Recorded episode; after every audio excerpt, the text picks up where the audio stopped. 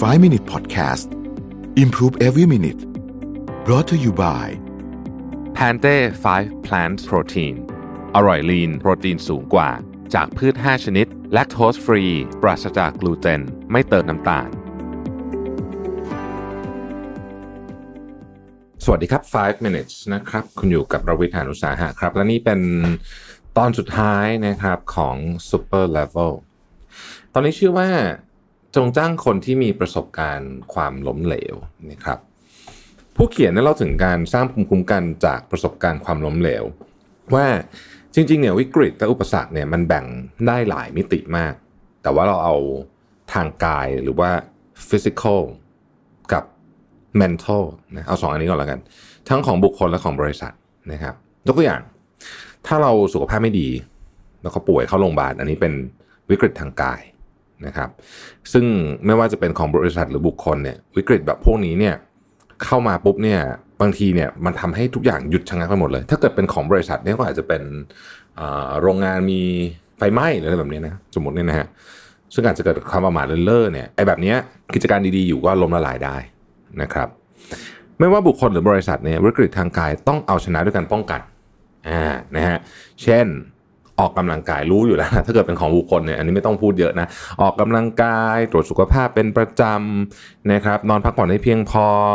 ดูแลอาหารการกินให้ดีนะครับเอ่ออันนี้เขาพูดไปถึงรับวัคซีนนะฮะวัคซีนต่างๆนะครับ อะไรก็ตามที่สร้างภูมิคุ้มกันให้ดีเนี่ย อันเนี้ยป้องกันวิกฤตทางกายได้แน่นอน ป้องกันไม่ได้ร้อยเปอร์เซ็นต์ไม่มีอะไรที่มันป้องกันได้ร้อยเปอร์เซ็นต์แต่ลดความเสี่ยง นะครับคือบนโลกใบนี้เนี่ยมันไม่มีคำว่าร้อยเปอร์เซ็นต์เนาะเพราะฉะนั้นอะไรก็ตามที่ความเสี่ยงต่ำเราก็ถือว่าโอเค ลดความเสี่ยง ส่วน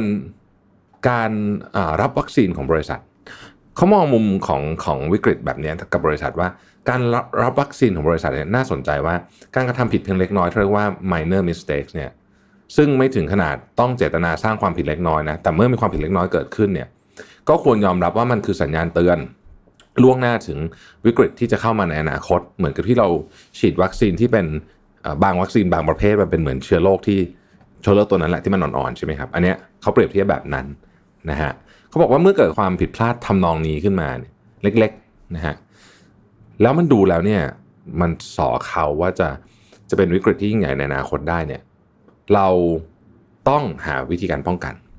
คือแน่นอนเนี่ยในองค์กรเนี่ย นะฮะเราก็ต้องมีวิธีการป้องกันเรื่องพวกนี้อยู่แล้วเช่น เรามีมาตรฐานด้านความปลอดภัย เรามีมาตรฐานด้านสินค้าต่างๆนะฮะสินค้าต่างๆ ต้องอผ่านเครื่อง metal detector เพื่อให้แน่ใจว่าไม่มีเหล็กหลุดออกไปในกล่องสินค้าอะไรแบบนี้เป็นต่อพวกนี้ก็มีอยู่แล้ว แต่มันก็จะมีของบางอย่างที่บางทีมันเกิดขึ้น ระหว่างการเจริญเติบโตของบริษัทบางทีมันเป็นเรื่องเล็กๆน้อยๆนะครับพอเรื่องพวกนี้เกิดขึ้นเนี่ยเราก็ใช้มันนะเป็นโจทย์และบททดสอบเพื่อป้องกันความผิดพลาดที่ใหญ่กว่านี้ได้ นะครับไม่มีเรื่องใดเกิดขึ้นโดยบังเอิญนะความผิดพลาดเล็กน้อยเนี่ยเมื่อรวมกันก็เป็นความผิดพลาดที่ใหญ่ได้นะครับยังจำตอนที่ชื่อว่า 329หนึ่งได้ใช่ไหมฮะความผิดพลาดส่วนใหญ่เนี่ยหรืออุบัติเหตุใหญ่ๆส่วนใหญ่เนี่ยมันมีสัญญาณเตือนมาก่อนนั้น เป็นเรื่องเล็กๆอยู่แล้วนะครับอะอันต่อไปนะฮะเขาพูดบอกว่าความผิดพลาดไม่เกี่ยวความมีเกียรติ คนที่ไม่เคยล้มเหลวมาก่อน ไม่สามารถสร้างความสำเร็จที่ยิ่งใหญ่ได้แน่นอน เพราะความล้มเหลวเล็ก ๆทำให้เราได้รับภูมิคุ้มกันใหม่ และ สร้างแรงผลักดันที่ช่วยให้ฝ่าฟันความยากลำบากไปได้ ผู้นำบางคนไม่ยอมรับความผิดพลาดเล็กน้อยของตัวเองเพราะคิดว่าจะเป็นการเสียเกียรติ แต่แท้จริงแล้วเนี่ยนะครับ การยอมรับความผิดพลาดเนี่ยต่อหน้าพนักงานต่อหน้าทีมงานตัวเองเนี่ยนะครับทำแบบนั้นเนี่ยมันจะเปลี่ยนจากร้ายกลายเป็นดีได้นะมันคือวัคซีนที่เราแสดงให้ทุกคนเห็นด้วยว่าเนี่ยเราพร้อมนะที่จะรับกับวิกฤตหรืออุปสรรคในอนาคตนะฮะเราผิดพลาด เรารู้ว่าเราผิดพลาด รู้ว่าเกิดขึ้นเพราะอะไร วางแผนแก้ไขอย่างไร นะครับเราเคยได้ยินนะว่าซิลิคอนแวลเลย์จะคัดเลือกพนักงานที่มีประสบการณ์ความล้มเหลว และความพ่ายแพ้มาก่อน เพราะทักษะการฟื้นตัวจะถูกสร้างขึ้นจากประสบการณ์ที่เจ็บปวดเหล่านี้ และจะเพิ่มขึ้นจากการเผชิญความล้มเหลว และพยายามแก้ไขความผิดพลาดนั้น ผู้เขียนเปรียบเทียบกับสถานการณ์ในเกาหลีใต้นะครับเขาบอกว่าสถานการณ์ในเกาหลีใต้เนี่ยเรากลัวความล้มเหลวแบบสุดขีด เพราะอาศัยอยู่ในสังคมที่แม้ล้มเหลวเพียงครั้งหนึ่ง ก็ยากที่จะเอาชนะบาดแผลนั้นได้ การสอบคัดเลือกเข้ามหาวิทยาลัย ที่จัดขึ้นปีละครั้งเป็นตัวอย่างที่ชัดเจน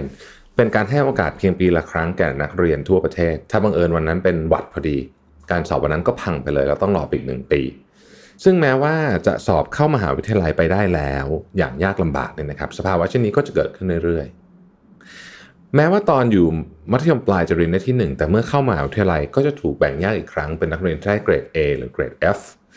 สังคมของเราในที่นี้เราคือเกาหลีใต้เนี่ยนะครับไม่ยอมรับความผิดพลาดหรือความพ่ายแพ้ นักเรียนที่ได้ที่ 1 ตอนอยู่มปลาย ถ้าได้ F ตอนอยู่มหาวิทยาลัย ก็จะรู้สึกตกใจจนเกิดวิกฤตทางใจ เมื่อนักเรียนเหล่านี้ไม่มีประสบการณ์ความผิดพลาดเล็ก ๆ ที่จะสร้างภูมิคุ้มกัน จึงไม่รู้ต้องทำอย่างไร หลายครั้งเราจะได้ยินข่าวเศร้า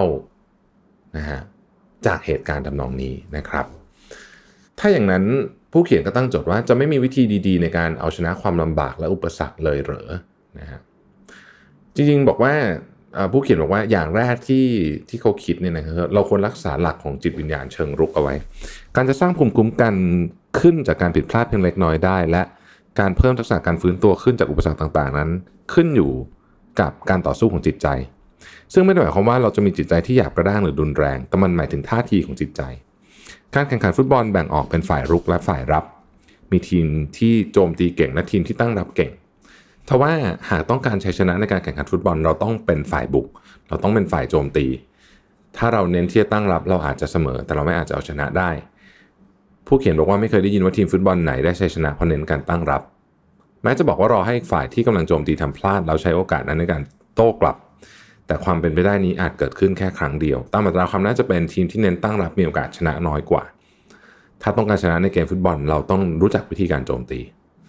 ตอนที่มีอุปสรรคเข้ามาหาเราวิธีการสร้างภูมิคุ้มกัน จากการฟันฝ่าอุปสรรคนั้น เป็นการรักษา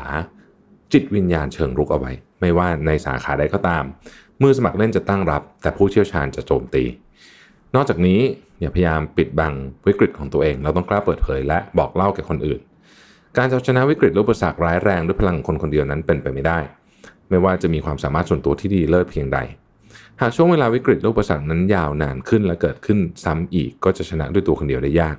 การสร้างเครือข่ายที่แข็งแกร่งไว้เช่นเพื่อนที่ดี หรือการดูแลครอบครัวอย่างดี ก็เหมือนการฉีดวัคซีนไว้ล่วงหน้า พวกเราทุกคนต้องการฉีดวัคซีนเรียกว่าความรักจากครอบครัวและมิตรภาพจากเพื่อนก็เป็นหนังสือเล่มหนึ่งที่ผมคิดว่าสอนการเป็นผู้นำที่ดีมาก แล้วผู้เขียนก็เป็น CEO ที่เก่งมากๆคนหนึ่งนะครับ เพราะฉะนั้นบทเรียนหนังสือเล่มนี้เนี่ยอยากให้ทุกท่านได้ลองไป นั่งอ่านแล้วก็นั่งลองพิจารณาดู ผมว่าอ่านทีละบทยังได้เลยนะ เพราะว่ามันเป็นเรื่องแยกๆกันนะมันเป็น leaders mindset แล้วกันต้องใช้คำนี้ที่ดีมากๆ แล้วก็มีความเป็นตะวันออกด้วย ซึ่งเราอาจจะอ่านของภาคตะวันตกมาเยอะละนะครับ เล่มนี้จะเสนอมุมมองของ leader จากภาคตะวันออก ซึ่งมันก็จะสอดคล้องกับบริบทขององค์กรที่อยู่ในโลกฝั่งตะวันออกด้วยเหมือนกันนะครับ ขอบคุณที่ติดตาม 5 minutes นะครับ แล้วพรุ่งนี้เราพบกับหนังสือเล่มใหม่ สวัสดีครับ